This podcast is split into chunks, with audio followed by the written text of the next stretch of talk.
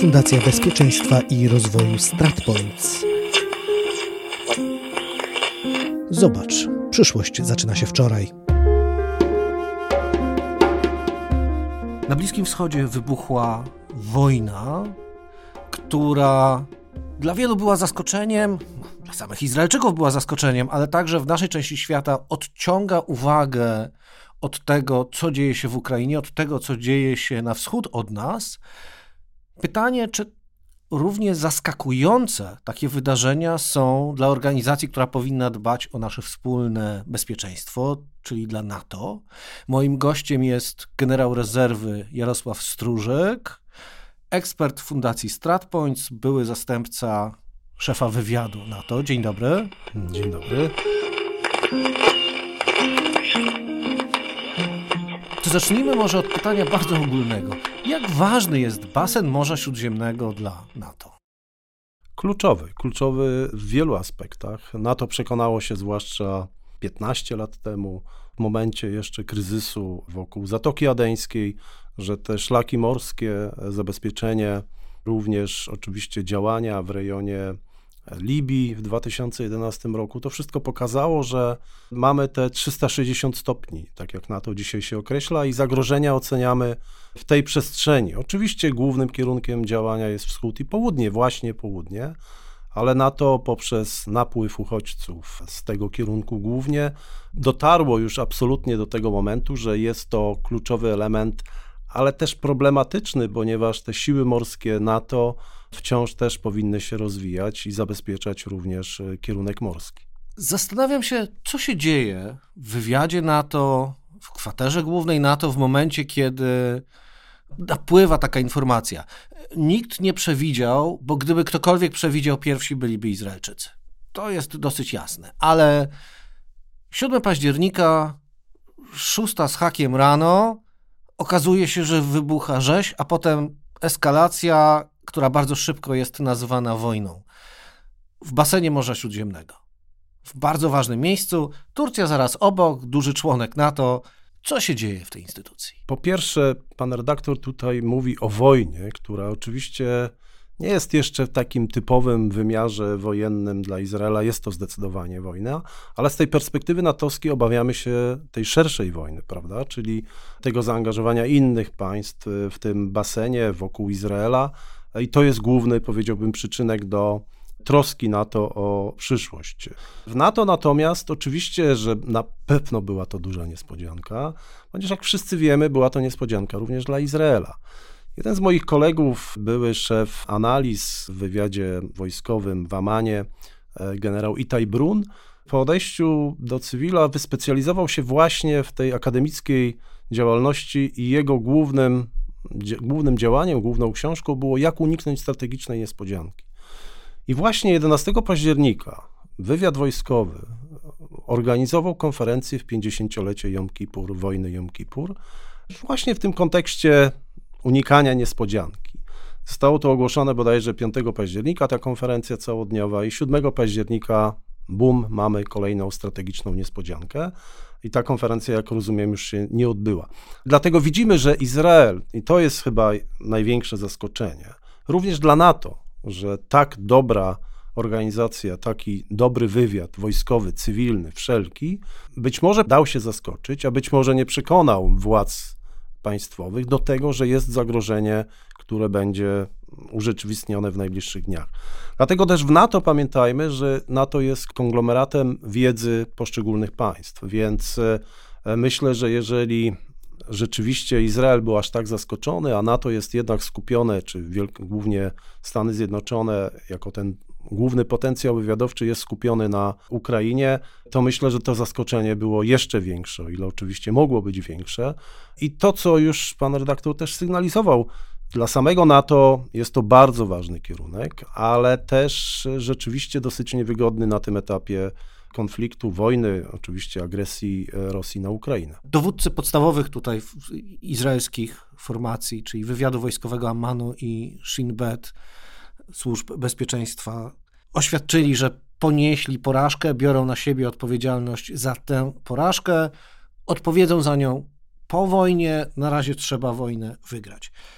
Czy takie przeoczenie czegoś takiego również dla NATO uważane jest za porażkę? Czy jest to na tyle daleko, że można przejść nad tym do porządku dziennego? Okej, okay, nie wyszło, Izraelczycy też się pomylili, nam świat się nie zawalił.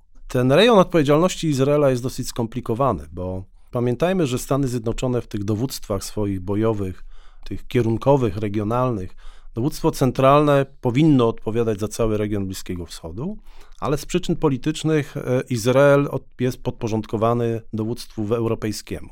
Trochę jak Mistrzostwa Europy w piłce nożnej, Izrael w nich uczestniczy. Zatem tutaj ta, powiedziałbym, odpowiedzialność za ten kierunek jest trochę rozwarstwiona. Mamy taką dychotomię i rzeczywiście jest to w jakimś stopniu porażka.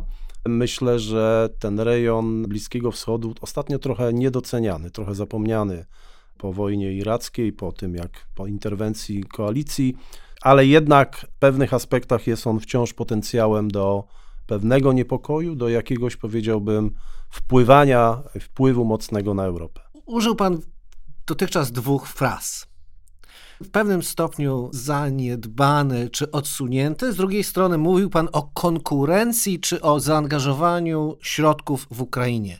Innymi słowy, czy nie zdarzyło się przypadkiem tak, że Ukraina na tyle odciągnęła uwagę i środki NATO, że najzwyczajniej w świecie zaniedbano i zaniedbywane są potencjalnie inne kierunki? Zdecydowanie tak.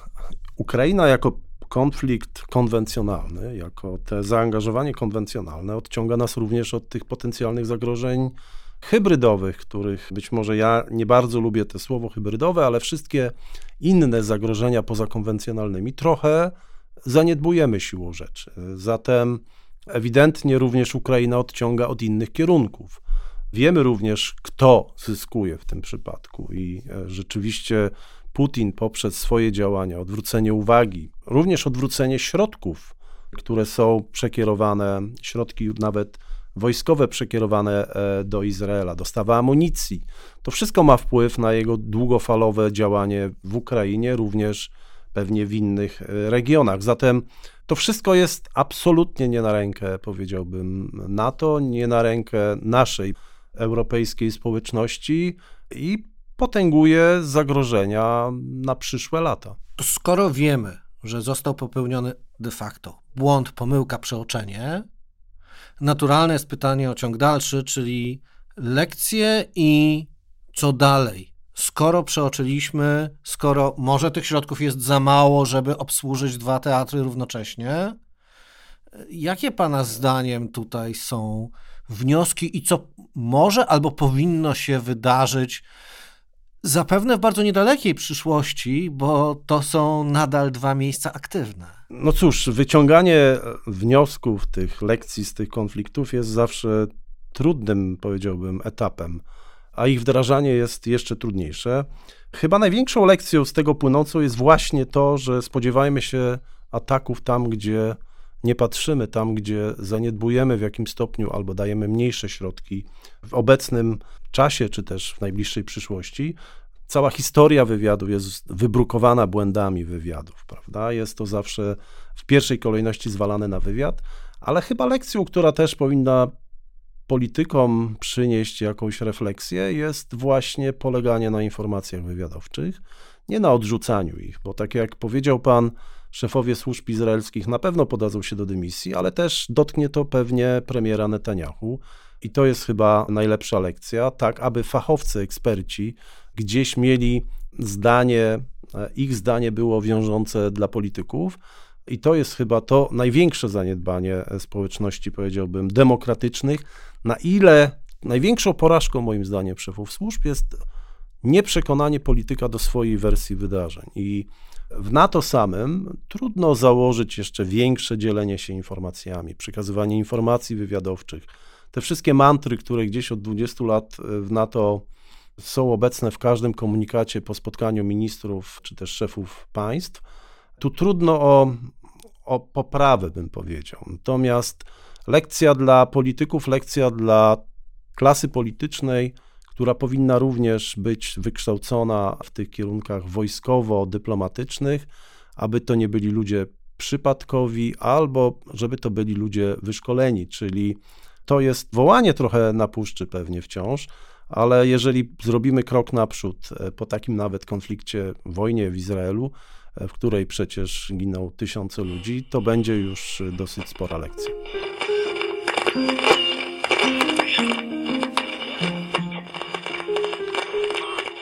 Czyli chcemy apelować do polityków, żeby uczyli się czegoś innego niż tylko machinacje polityczne.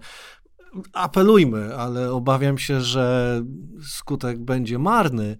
Rzecz, którą mogą zrobić teoretycznie, to jest przeznaczyć więcej środków e, na te działania, żeby uspokoić sobie może sumienie albo mieć wrażenie, że coś się dzieje. Czy jest jeszcze miejsce przy tak ogromnych inwestycjach w obronność związanych z wojną w Ukrainie na wysupłanie jeszcze pieniędzy w krajach, w kraju takim jak Polska chociażby, na to, żeby zwrócić uwagę na Bliski Wschód? Czy to się już nie wydarzy? Nie znam sytuacji budżetowej, być może ją w najbliższym czasie poznamy głębiej, natomiast to jest trudne. Nie sądzę, żeby to było możliwe. Też gdzieś w rozwoju państwa pamiętajmy o tym, że jest gdzieś granica nakładów na sferę obronności, tak aby państwo balansowało, czy też rozwijało się symetrycznie. Ale oczywiście tutaj też przykład Izraela pokazuje, że nie tylko wojsko odgrywa rolę, ale te elementy, które gdzieś w Polsce są również zaniedbane, jak obrona cywilna, której w praktyce nie ma, i pewne współdziałanie administracji, społeczeństwa obywatelskiego. I to są te kierunki, które powinniśmy również na szczeblu natowskim rozwijać. Mówiliśmy o odporności społeczeństwa przez wiele lat w komunikatach natowskich. Jest to, jest to obecne, ale myślę, że tutaj też tą lekcją powinna być pewna przebiegłość, pewna, pewne lepsze przewidywanie i jakaś alokacja środków w poszczególne resorty, która pozwoli rozwijać się szerzej, nie tylko w obszarze czołgów i artylerii. Wracając na sam Bliski Wschód, Turcja jest krajem, który jest tam na miejscu, bardzo blisko. Kuszące byłoby skorzystanie z Turcji jako takiego wysuniętego przyczółka NATO na Bliskim Wschodzie. Polityka staje w poprzek, bo Turcja ma problemy z demokracją, z praworządnością, jest krajem autorytarnym i tak dalej, i tak dalej, a do niedawna jeszcze na przykład dawała schronienie przywódcom Hamasu. Jak wygląda sytuacja w NATO i to wewnętrzne napięcie w momencie, kiedy wybucha taki konflikt?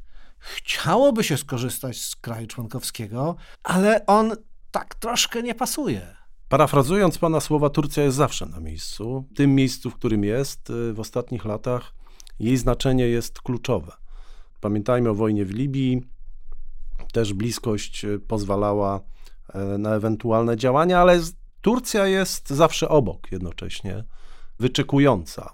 Turcja nie przekazuje w praktyce informacji wywiadowczych do NATO. Trzyma je gdzieś blisko swojej piersi, działając politycznie. Tutaj nie ma pewnej współdziałania wojskowego. Mm, wszystko to się odbywa coś za coś, wiemy o tym i w przypadku członkostwa Finlandii i Szwecji. Na szczęście protokoły akcesyjne Turcja akceptuje Szwecji do, do NATO, ale w kategoriach tej współpracy jest to niezmiernie trudne. Wszystko jest zależne od współdziałania ze Stanami Zjednoczonymi, od kontraktów zbrojeniowych. Tutaj nie ma ścisłej, powiedziałbym, współpracy sojuszniczej.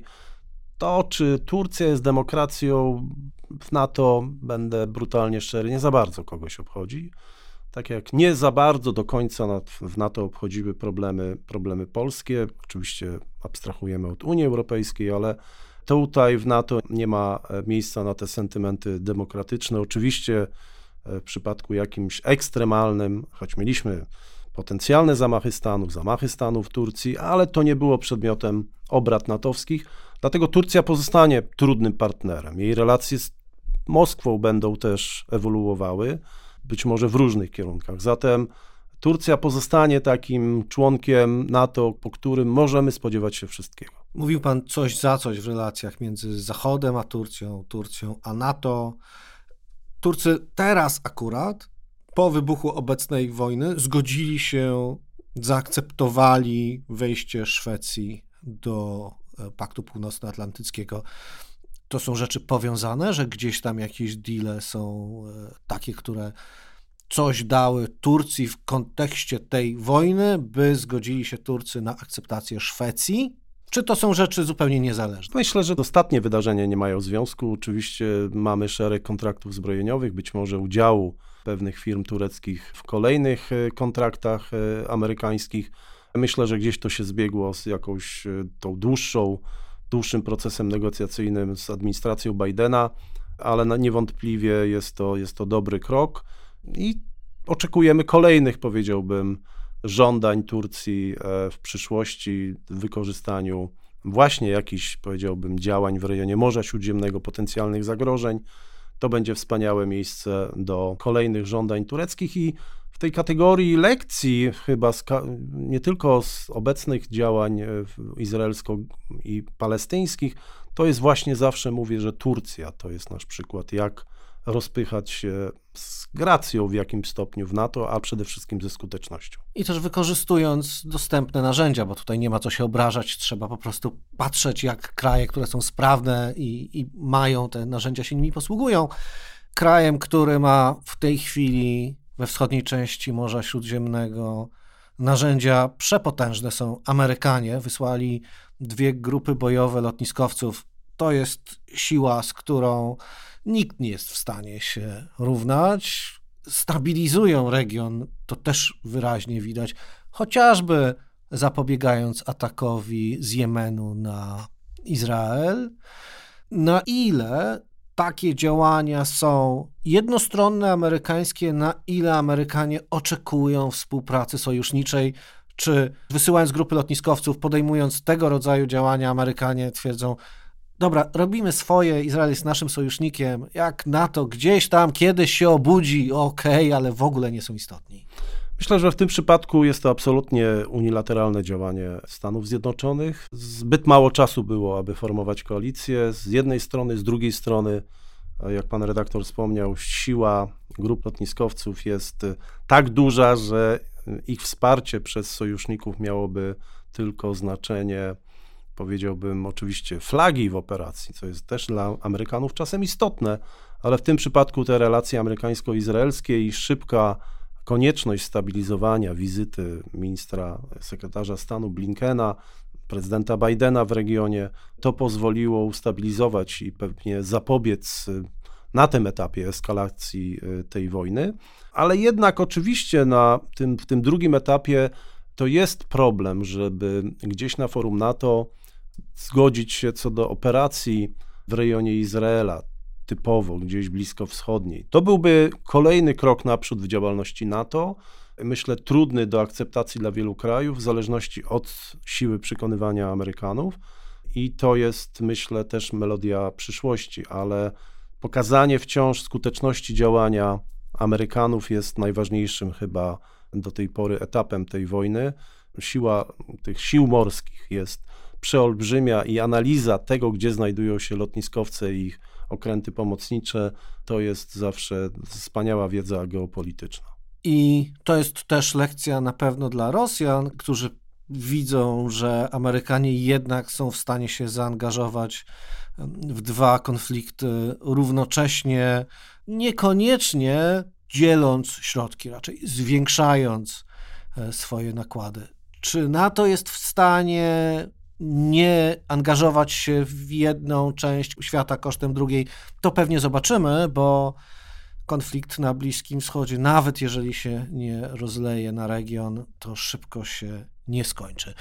Dziękuję bardzo. Moim gościem był generał rezerwy Jarosław Stróżyk, ekspert Fundacji StratPoints, były zastępca szefa wywiadu NATO. Dziękuję bardzo. Fundacja Bezpieczeństwa i Rozwoju StratPoints. Podcast zrealizowany we współpracy z Free Range Productions.